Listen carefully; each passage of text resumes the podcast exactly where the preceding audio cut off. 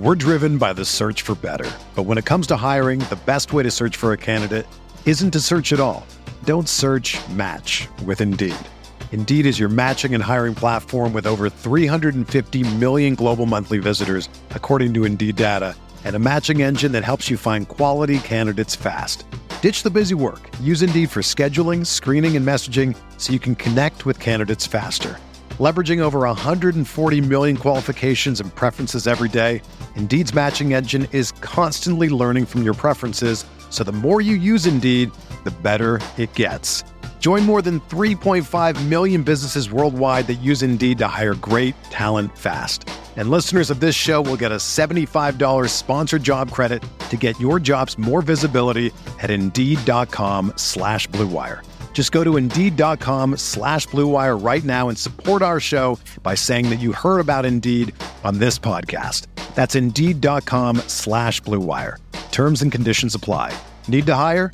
You need Indeed. What's up, y'all? It's Drewski, and I've teamed up with Mountain Dew to produce a hilarious new basketball podcast called The Dew Zone with Drewski. Learn the backstories of your favorite ballers and celebrities like Jamal Murray. Did you have like a favorite team? Was it the Raptors at the time or no? Was the Raptors even started around that time? Come on, bro. I ain't that old, fam. you talking like I'm 50. Taylor Rooks, A'ja Wilson, and many more. You won't want to miss this. Listen to The Dew Zone with Drewski on Apple Podcasts, Spotify, and wherever you listen to podcasts.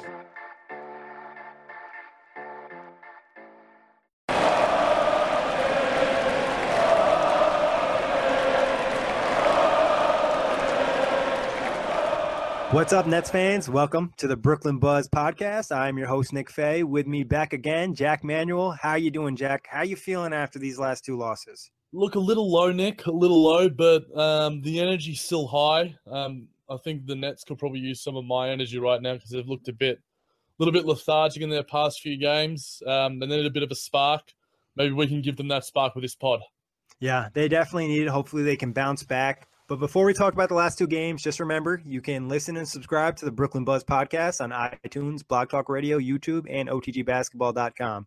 And now let's talk Nets. So obviously, you know, the last night's loss, Sunday night to the uh, Nuggets wasn't too bad, but Friday's loss to the Knicks, that stings. The Knicks were winless. You know, we obviously always want to beat our uh, borough rival, and we come out and we play terrible terrible. And you know, the energy, like you said, where they play lethargic. They were lucky to be in the game at halftime, and then in the second half, they just you know rolled over and let the Knicks kill them. But what were your thoughts after watching that game, and how do you feel about losing to the Knicks? Look, I don't feel as bad after seeing the Cavs uh, lose to them as well, Nick. So I mean, but we've been we've beaten the Cavs now as well. So it's like everyone in New York's bloody beating them, so it's not as fun. Um, but there are a few takeaways from it. Um, um, Spencer Dinwiddie still looked pretty good, um, having 11 assists, um, despite lacking, you know, um, his shooting wasn't great and he didn't really hit the, the scoreboard as much. Um, but one thing that really, and this is what the Knicks did to the Cavs as well, um, we got destroyed on the glass. Yep. 34 to 55 and 19 to 4 on the offensive glass. Um, Enes Kanter and Porzingis were having a field day. Um, and I mean, that's going to happen when you have Rondae giving up six or seven inches to a guy like Porzingis. Um, but that's where someone like a Mozgov's really got to step up and sort of show that sort of leadership. And I mean, Jarrett Allen's, he, we've spoken about his youth and he's he's still learning. He can't be asked to to bear the brunt of that load. So I think that really spoke. And then obviously there was just our, our shooting woes. We rely a lot on nailing that three point shot. And surprisingly, the Knicks defense, um, they really forced us out of creating any real rhythm. Like there was a point I think we were chatting a little bit that we're at about five minutes since the first quarter, we looked okay. We started to get a bit of a rhythm, but other than that, uh, that five or six minutes, we were just really, really flat. Yeah, honestly, you hit it on the head with the rebounding. I think like you know, the Nets are going to play undersized all year. We saw it a little bit in the Denver game. They need the team rebound. You know, the Yes. guards need to come back and rebound. They need to make sure and do it a team effort and box their guys out, put a body on somebody. You know, make them actually work for the board. And like you said, the Knicks. I think Kenny Atkinson mentioned this today in his press conference, or you know, his quotes. Uh, the Knicks are really physical with the Nets, and like you said, they kind of took them off their first look. They made it harder. They didn't make it as easy as it's been the first couple games of the season, and you got to give the Knicks a lot of credit for that. It also looked like they did their homework on their t- uh, studying the Nets film. Yeah.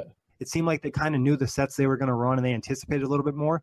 And it's a little bit on the Nets. Obviously, it's early in the season, so they still have plenty of time to adjust. And like you said, it almost was like they were a little timid because the net, the Knicks were like you know so physical with them, and they weren't pulling up and shooting threes, and they weren't getting to the rim. And a team like the Knicks doesn't really have a rim protector. Obviously, KP has improved a lot in that area, but he's not on the court for 48 minutes. No, and you look at the percentages that some of our guys had for that game. DeMarre Carroll, 20% from the field. Caris LeVert, 25% from the field. Even our boy Rondae, who um, was good against the Nuggets, but was quite poor against um, I mean, Porzingis sort of bullied him, as you mentioned. He was 25% from the field. Um, Crabbe off the bench was really, really poor. Probably one of his maybe poorest games in the past few years. One rebound, one assist in 20 minutes, and only took two shots from the field. Um, we're not paying him 19 million dollars to do that. That's for sure. So it was just an off night for the for the Nets, our boys. But you know, D'Angelo, I didn't mind how like the fact that we can sort of go to him and he can bail us out for a bucket every now and then but you can't rely on a 21 year old kid to do that for you. It's with a team that's lacking severe elite talent. We don't have a LeBron James or a Giannis. Um, we really need that sort of team offense and defense, which is sort of what Kenny's been preaching, but we just didn't um, we just didn't follow through. Yeah, the defense, especially against a team like the Knicks, and no offense to them, it's not like the Nets are the greatest team out, but you know this is a team. You know, you throw a double at KP, you don't let Kanter get easy buckets inside. They had to start Jarrett Jack.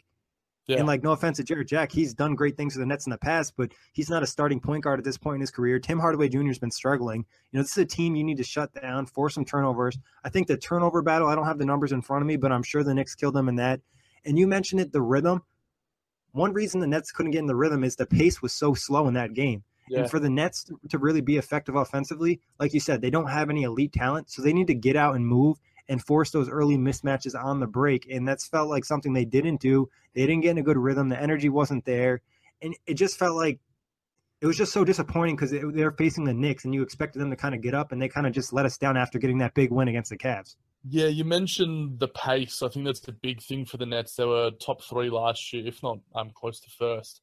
Um, and and I think it comes back to the what we mentioned um, heavily, how badly they were defeated in the rebounding. When you can't get active on the glass. You can't get into your sets early enough, and you can't force the, the defense into mismatches, and you can't get out, get those easy points on the transition, which Rondae likes, which D'Angelo likes, um, and it slows the games down, and it makes um, it allows the Knicks and other teams, but it teams like you know a Utah Jazz and the Memphis Grizzlies, it allows those sort of teams to slow things down, dictate the tempo, um, which you don't want happening for fast-paced teams. You want to get early rebounds. You want offensive rebounds, get second chance possessions because that lifts the team. That gets the energy going. And for a team like the Nets, you need that high tempo. You need that high energy because it feeds everyone and it gets everyone going. And, and that energy breeds, you know, great energy. And then, you know, you nail those shots, you nail those threes. So um, I, I, think it comes down to the glass and then the tempo um, is a big point that you mentioned, Nick.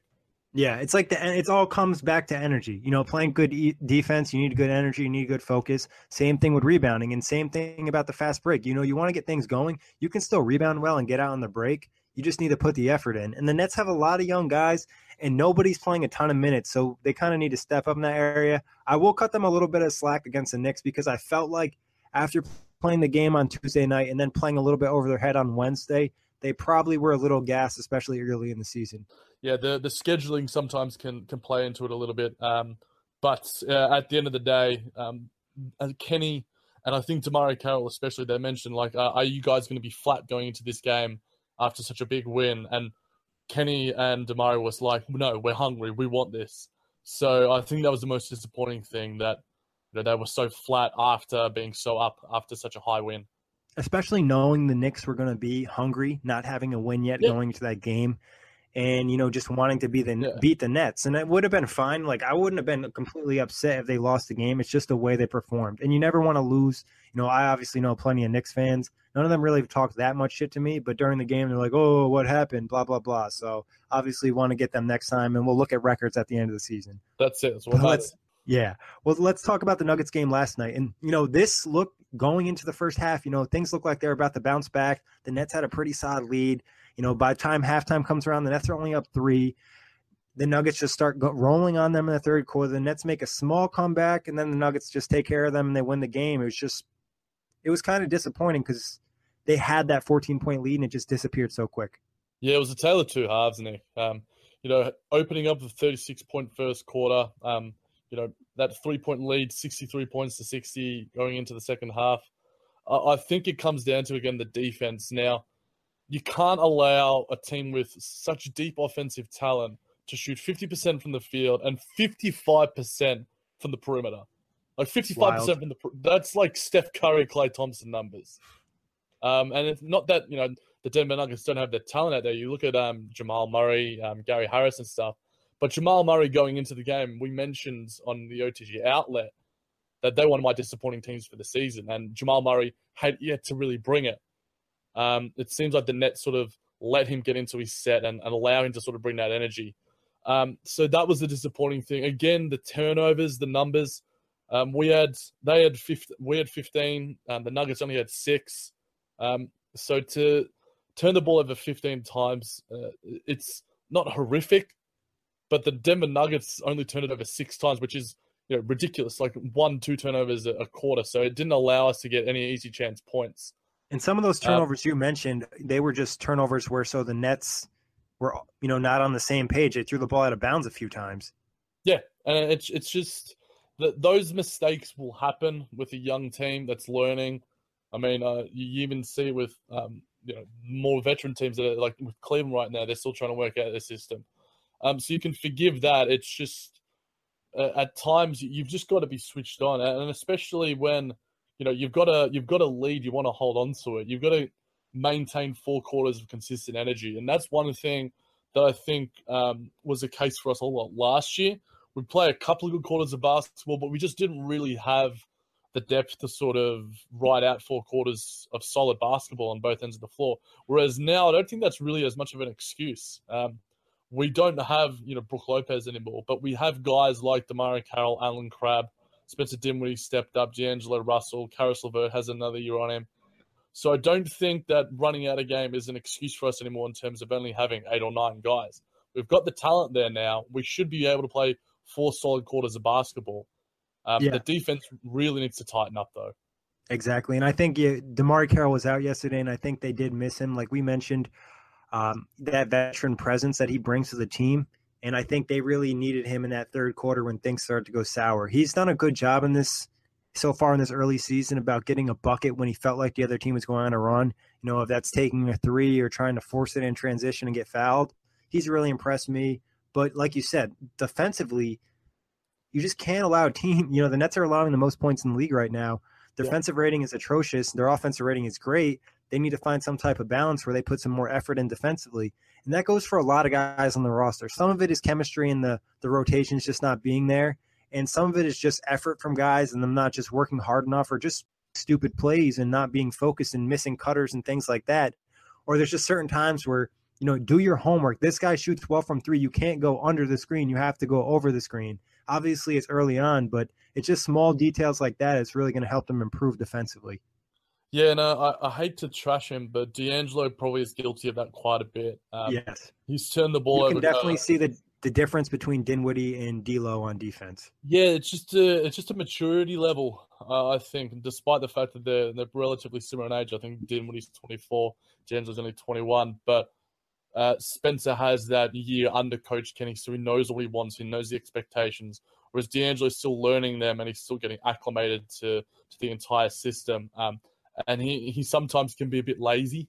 Um, I think that's what a lot of people can sort of see. And you know, when he's active, I think it, it, sort of happens with a lot of players. When you when you get those buckets early, you look good on both ends of the floor because you've naturally got that pep, you've got that step about you. Whereas D'Angelo has hasn't been, you know, as great offensively the past couple of games.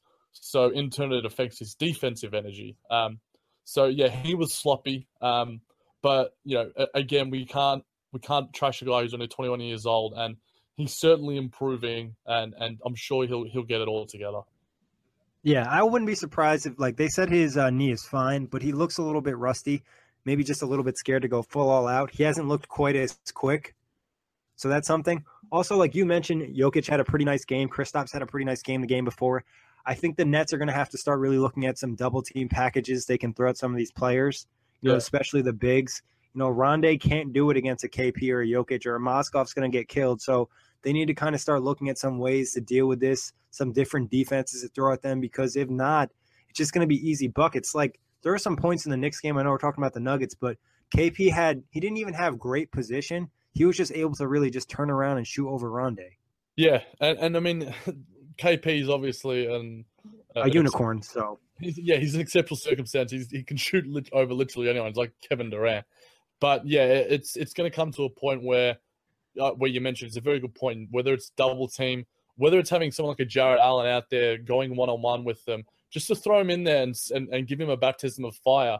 Because at the same time, you can double him because Jarrett Allen has the, uh, unlike Mozgov, he has the speed and the mobility to get out if they do make a switch and he, they do kick it out.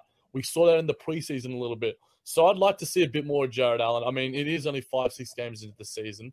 Um, if Mozgov continues to, you know, be lethargic and be a bit flat-footed out there, then let, let, us get our young guy out there. Obviously, you know, we don't need to play him 28 minutes a night. Um, get him out in those circumstances. Show him on how to learn on the fly. Um, but I'm, I think at the same time, in those lineups, there needs to be a DeMarre Carroll out there or a Trevor Booker to support him and have that leadership at, with, with him out there as well, because that's only going to help him as well.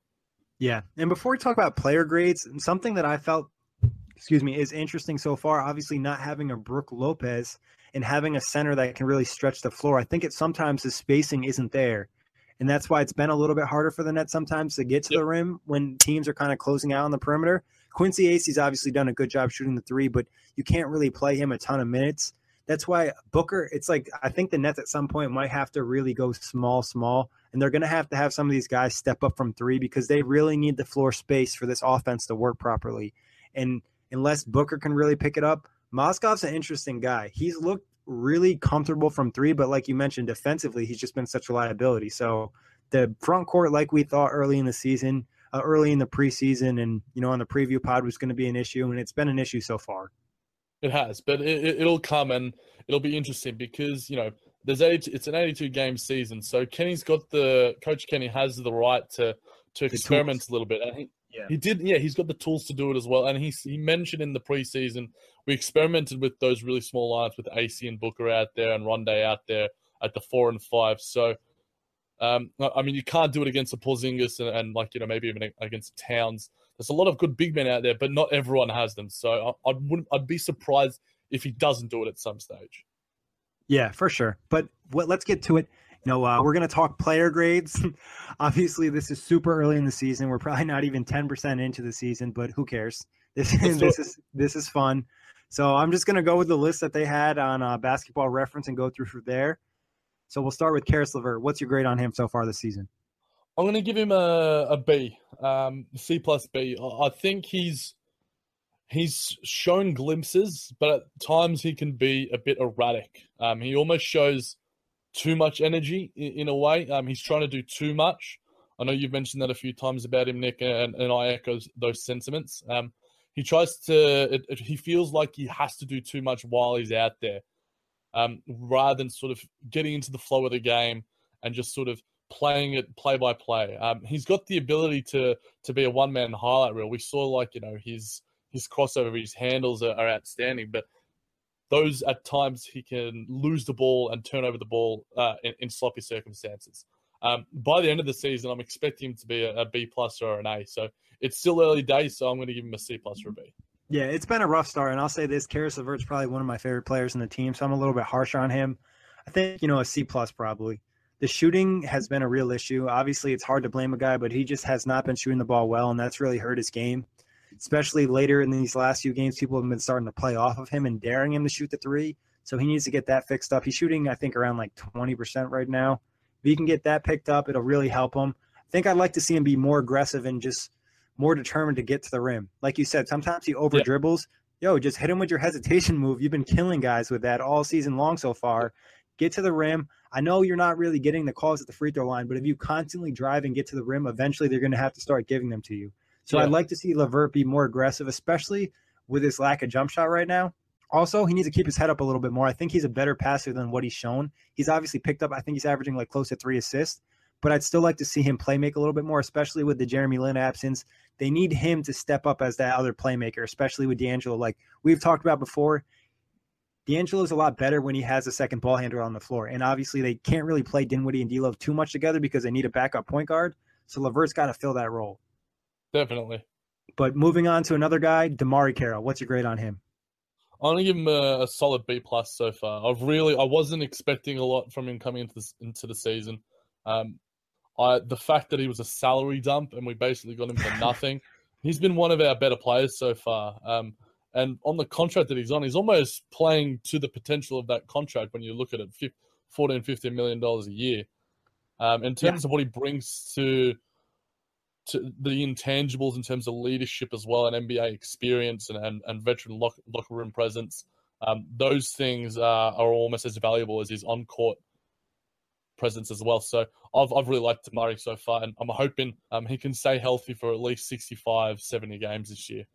Yeah, I think you're right. I think he's a guy that, you know, obviously being a salary dump and they got a first and second round pick with him, he's probably lived up to his contract. I know they have some calculator on the internet, but I'm just saying 14 points per game, six rebounds a game, an assist a game, a steal a game, over 40% from three. And like you said, being that leader, the Nets really miss him when he's not there. He just is somebody the guys can ask questions. He's been in this league for some time, so he's definitely impressed. I'm going to give him an A minus.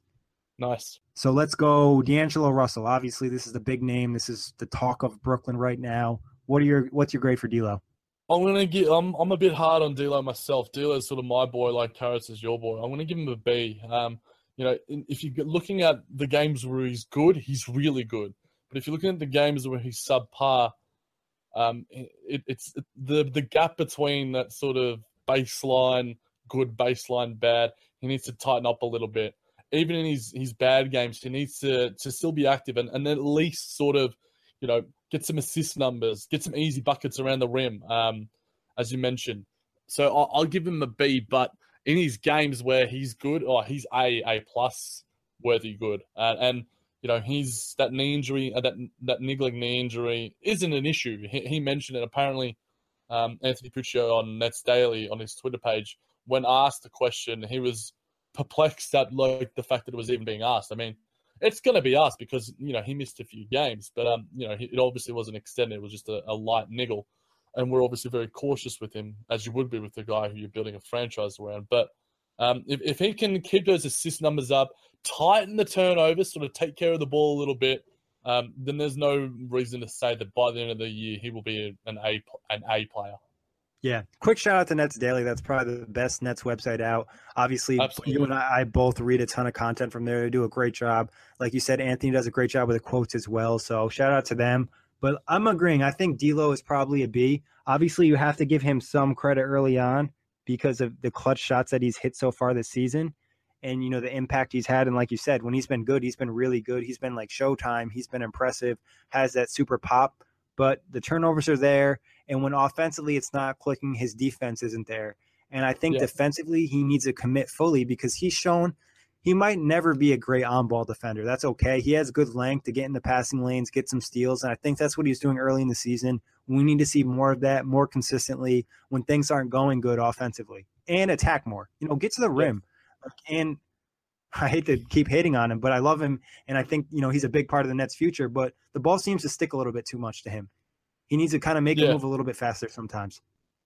And I, I, think that's one of his skills that Jeremy Lin balanced out nicely. We mentioned when we were talking about how excited we were about the partnership.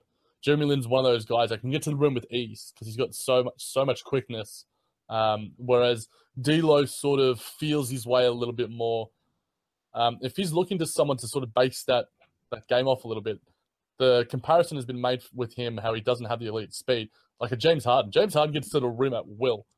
Um, I see similarities in that sort of lefty game. Obviously, James Harden is in another stratosphere right now. But if D'Angelo is looking to guys that create create their own shot and get to the rim, then look no further than you know the Beard himself. Yeah, I can see you know the flashes of Harden and D'Lo's game for sure. Like you said, uh, I think D'Angelo probably needs to add a little bit more size. He wants to play like that, and they're both not elite athletes. I would say Harden's probably a little bit better athlete. But I kind of see like almost if I was like telling D'Angelo what I want to see his game kind of be, almost like a James Harden, CJ McCollum hybrid. Yeah. You know, he's not quite the athlete. Add some of that craftiness that CJ has. Take some tough shots too. You like to take tough shots. So, but let's talk Rondae. Rondae Hollis Jefferson. Jack just wrote a great article for our website, otgbasketball.com. What's your grade on Rondae so far this year? Oh, it's got to be an A. For me, he's been the the Nets' best player all season. Um, his only poor game for me was really against the Knicks, but you know, going up against Kristaps Porzingis, most people are going to have a tough night. Um, we can mention that jump shot, which has been, you know, butter. Um, going into the Knicks game, listening to the pregame hype, um, Sarah Kustok mentioned he she, she, had a chat with him, and Sarah's awesome, by the way. Shout out to her.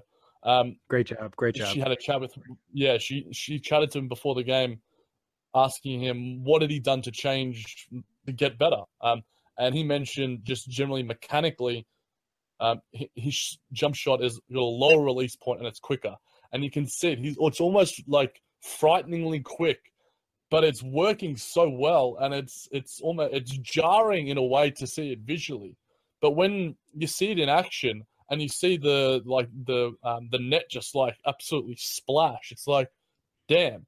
Um, whatever's working for you, bro. And you know he's been absolutely money um, from the mid range. You know, almost sixty percent.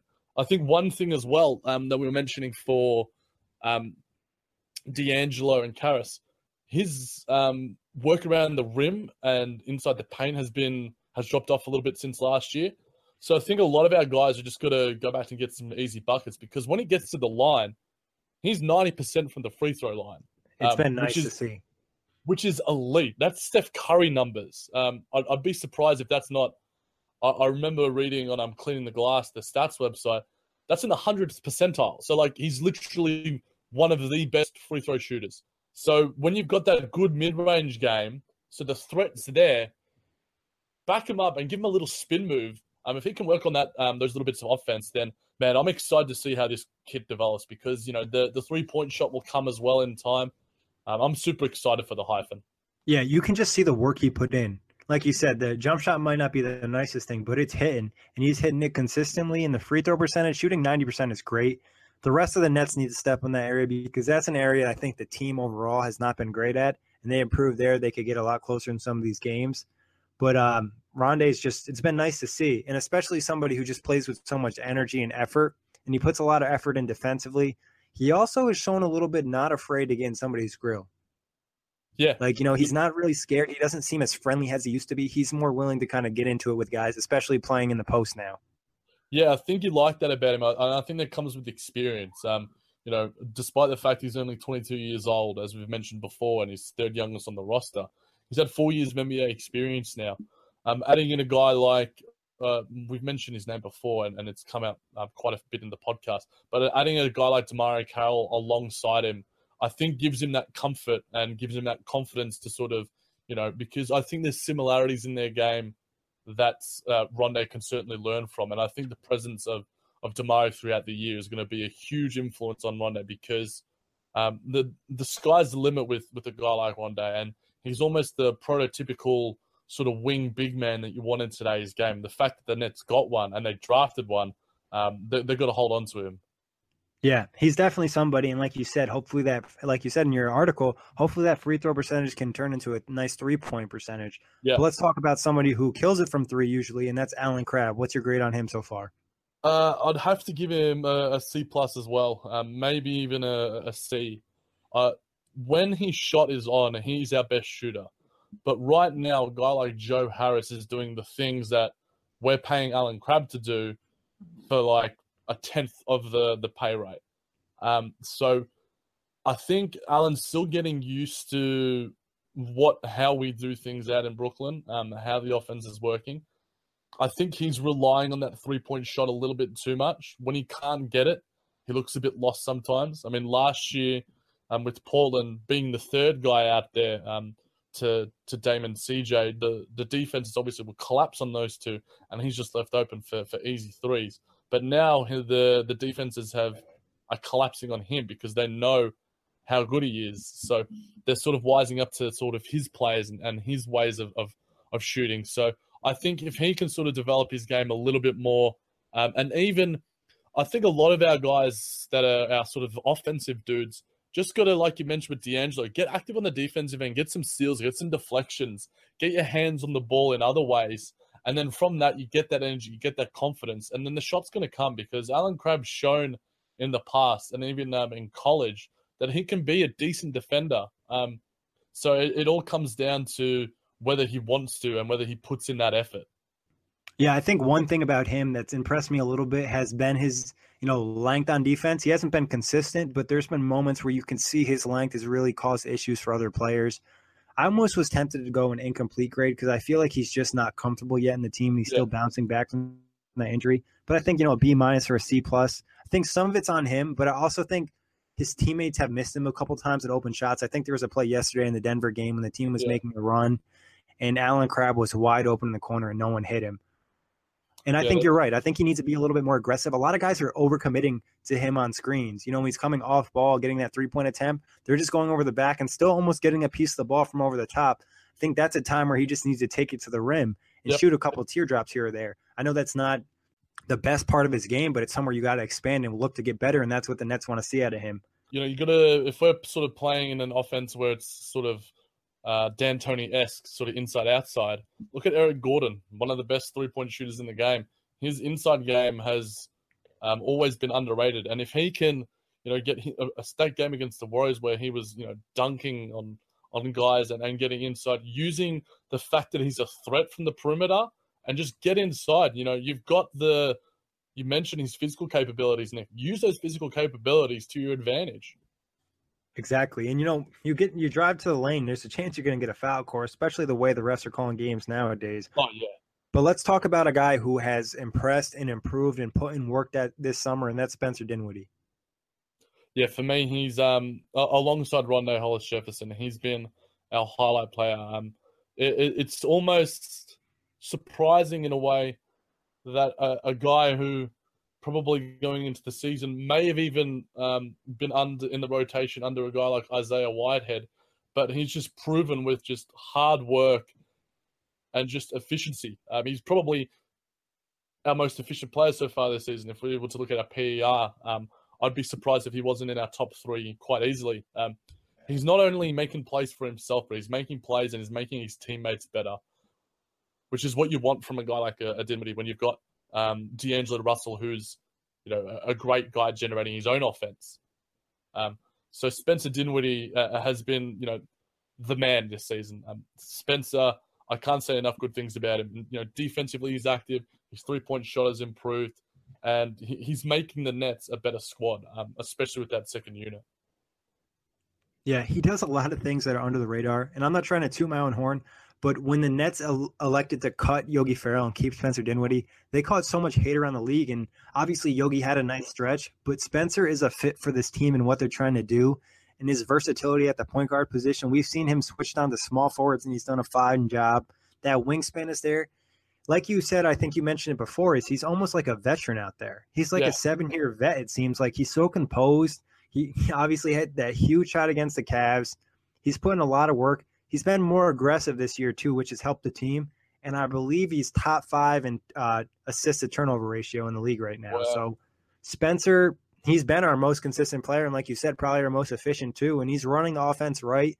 He's doing everything you could ask for. And like I said, he's doing the small things, and that's fighting over screens, getting that extra hand on the def- on the offensive player. Or last night in the Denver game, I recorded a clip. Dinwiddie get a, did a great job setting a pick to make sure Joe Harris got a open three on the fast break. And it's those small things that make you win games. Definitely. So Dinwiddie definitely has all my love and respect right now. And the fact that he's a Dragon Ball Z fan, we like him even more. Fire. So, but let's talk about another a vet coming off the bench that's really helped his team, Trevor Booker. Trevor Booker has been. Um, oh, I didn't get my grade. My my mistake. My mistake. A plus for Spencer Dinwiddie. Oh, A plus. Nice. I wish I could get an A plus. Uh, But Nick, if you were to give me grades for my OTG work, mate, what would I be getting? A pluses? Uh, Jack, you get an A plus plus. I got you. Yes, that's what I like to hear. Um, I need approval. Um, I crave it. Um, but a guy that doesn't crave approval, um, segue, uh, is Trevor Booker. This is a guy that just is, you know what you get from him night in, night out. Um, I just love watching him play. Um, there's just something about him when he comes off the bench. He brings that energy, brings that grittiness. Um, you automatically know that you know he's going to get you a, a, big rebound or a big bucket, or he's going to you know that pass in the preseason where it was like behind the back.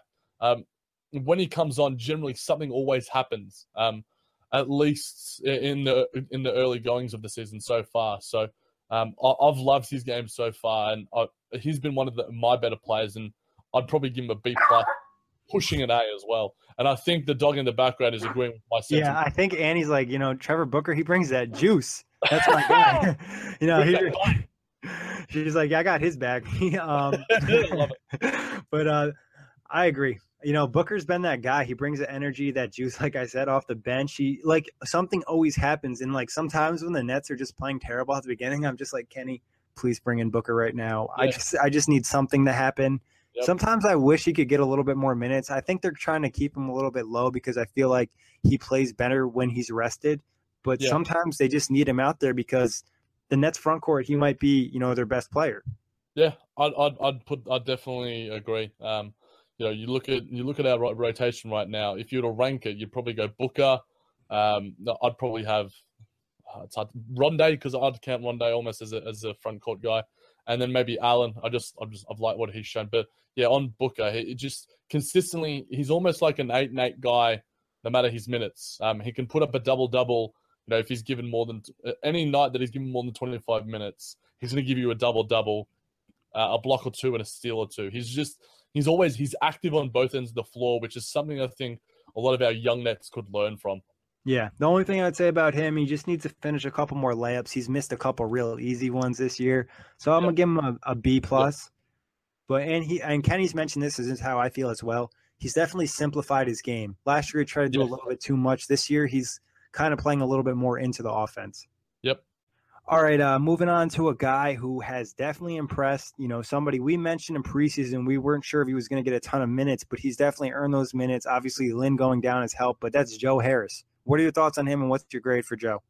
Yeah, Joe's been great this year. Um, in that game against the Nuggets, for me, he was a highlight. You know, 16 points off the bench, um, nailing that three point shot, being quite active defensively. You know, the Kyle Korver 2.0, um, you know, maybe a little less handsome than Kyle Korver, but he's still um, br- bringing the energy off the bench. Sort of like a Trevor Booker, but in a different way when it comes to just you know getting you a bucket, getting you a nice three point shot to get um to get everyone going. So I'd give him a solid B plus so far this year. I'm going to go with an A for Joe Harris. I wow, think he's wow. really impressed. Obviously, some of these grades are based off of what we expected them prior to the season. I think he's definitely hit above expectations. Three point shot, like you mentioned, is looking silky smooth. And I think he has the highest offensive rating on the Nets right now. It just yeah. seems like when he's on the court, things are going really well. And like you said, he's kind of doing the things that we want Allen Crabbe to do. And he's just running the offense great and he's just done a good job. I think one thing he's done, he hasn't done as much in the last two games, but I think a lot of the Nets need to focus on this, is cutting more to the rim. Yeah. You know, there's so many cuts and running off picks around the perimeter.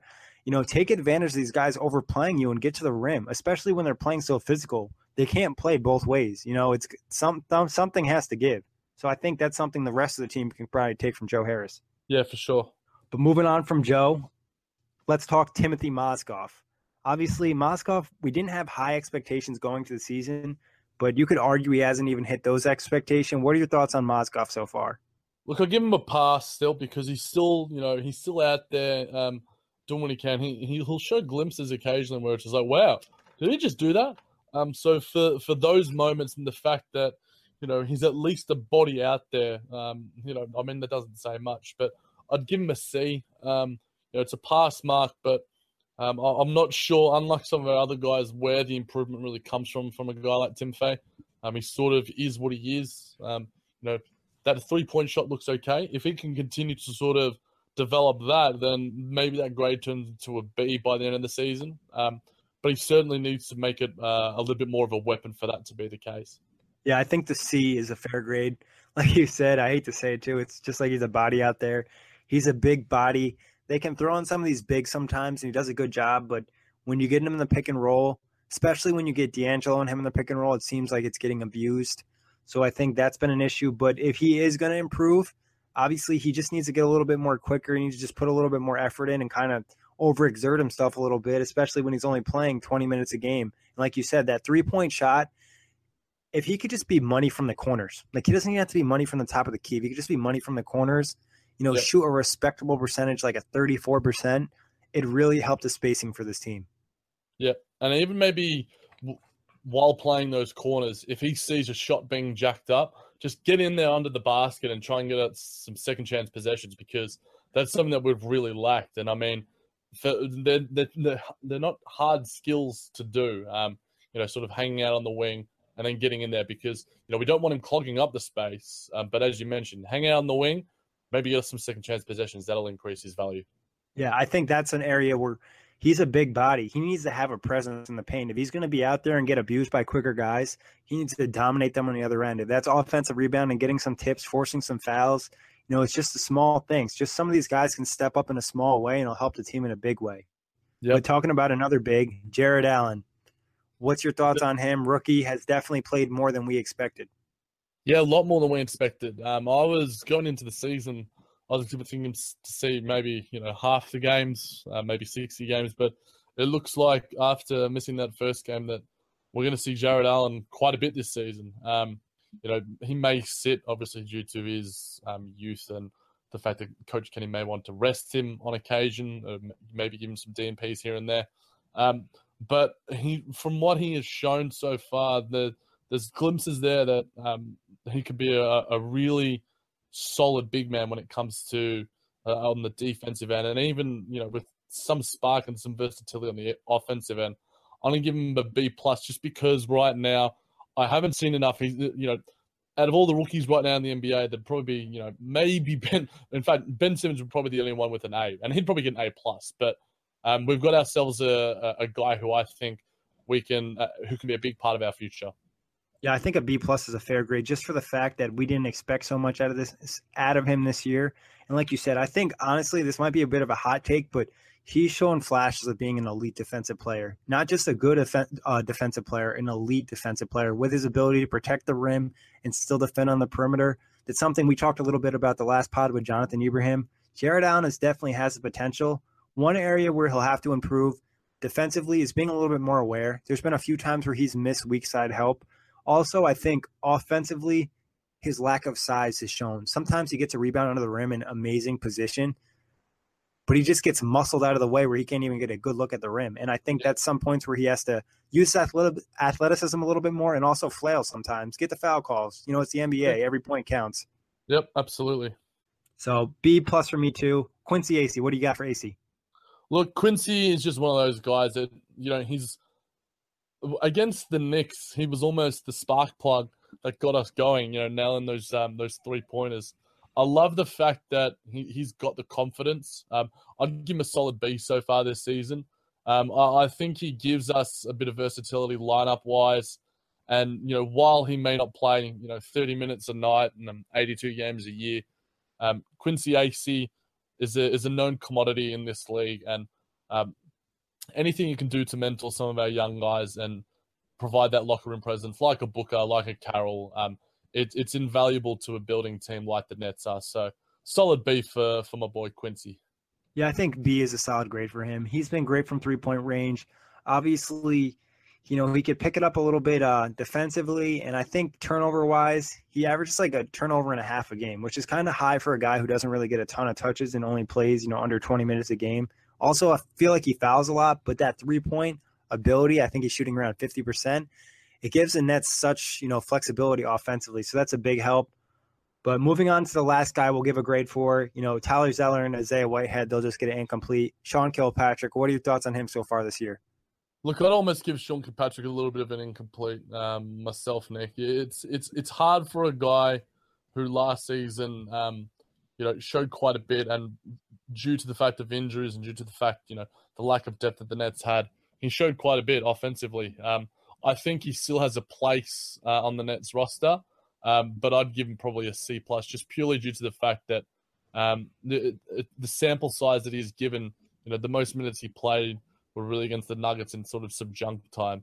Um, I, I, think he has a place on this roster still. Um, you know, there's always going to be a room for a guy who can get you a bucket in today's NBA. Um, but you know, as the season goes on, he may see some more minutes. Um, you know, I don't think, uh, like we said, you know, our guys aren't going to be healthy for, for 82 games, especially a guy like DeMarre Carroll. Allen Crabbe hasn't been healthy. Um, so I, I, think his minutes will increase, but it's whether he can adjust to that role and sort of, you know, become a more efficient player. Yeah, I think I'm going to give him a C. I think obviously some of it is he hasn't seen the minutes, but when he's played, he hasn't really impressed. I feel like he's over dribbled a little bit too much, and that's always been an issue for him the team can really use another playmaker. So they need they could use Kilpatrick to step up. They could use another guy after Lin going down. And that means being a little bit more composed on the offensive end, setting up your teammates a little bit more, making a little bit more passes, and focusing on pulling up from mid range. But moving on from uh, player grades, if you had to give the team a grade so far this season, what would you give them? I'd give them B, um, maybe even a B plus, just because the expectations going into the season right now we mentioned um, looking at our our fixture that you know the Nets could get off to a really hot start and be somewhere like five and three or six and two. Um, right now we're we're around that 500 range, which is still decent, but you know we've lost games that we'd expect to win and we've won games that we've expected to lose to lose. Um, so yeah, I, would give us a solid B B plus, but there's plenty of room for improvement, especially on the defensive end. So um, if we if we even in the absence of, of Jeremy Lin, if we were to still somehow push 33, 35 wins, then that's an A season for me. Yeah, I think you like, you know, obviously being a Nets fan, you have that bias like, oh, I only want to give them a B because like, you know, they're three and four and they lost these games. But in my head, I feel like you have to give them a, a B plus because if they're able to maintain around the 500 mark all season, even doing better than thir- you know 33 wins and they get a little bit more, I think that'd be super impressive. I think offensively they've been great. They've had some issues in the last two games. Defensively, they haven't really played defense. So no. and it's not like they don't have any good defensive players. Like we mentioned, Rondae is a pretty good defensive player. DeMarre is a good defensive player. Um, Booker, Allen's shown some flashes. Caris LeVert's shown flashes. So, and Dinwiddie's a pretty good defender. So I think if they can pick up the defense, they definitely can boost his grade and continue to kind of surprise people. And I think obviously we, you and I both love Kenny Atkinson. So I think he's going to make some adjustments and make things easier for his team. I think the coaching staff is going to do a good job.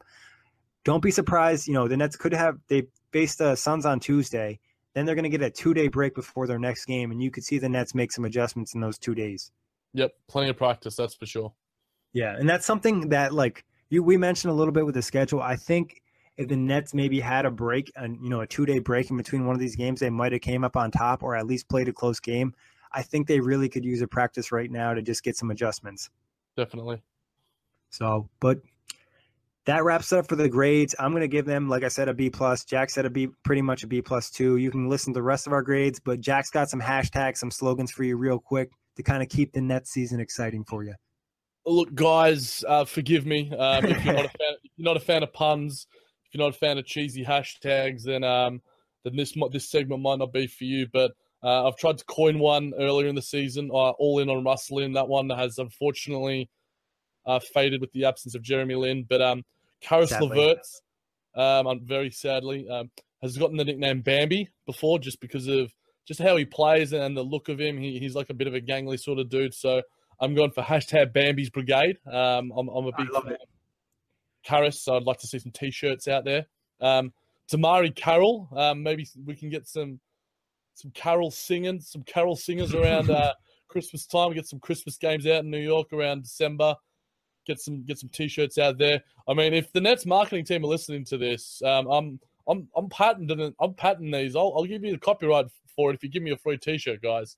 Free season tickets, Jack. Free season tickets, not T-shirts. Free season tickets, and then I'll give them to Unit because it's going to be hard for me to get to a uh, But I'll make the trek. Um, but then you know we can go to let's let's take a look at uh, Spencer Dinwiddie. Um, you know, big fan. You mentioned earlier in the pod, Nick. Big fan of um, Dragon Ball Z.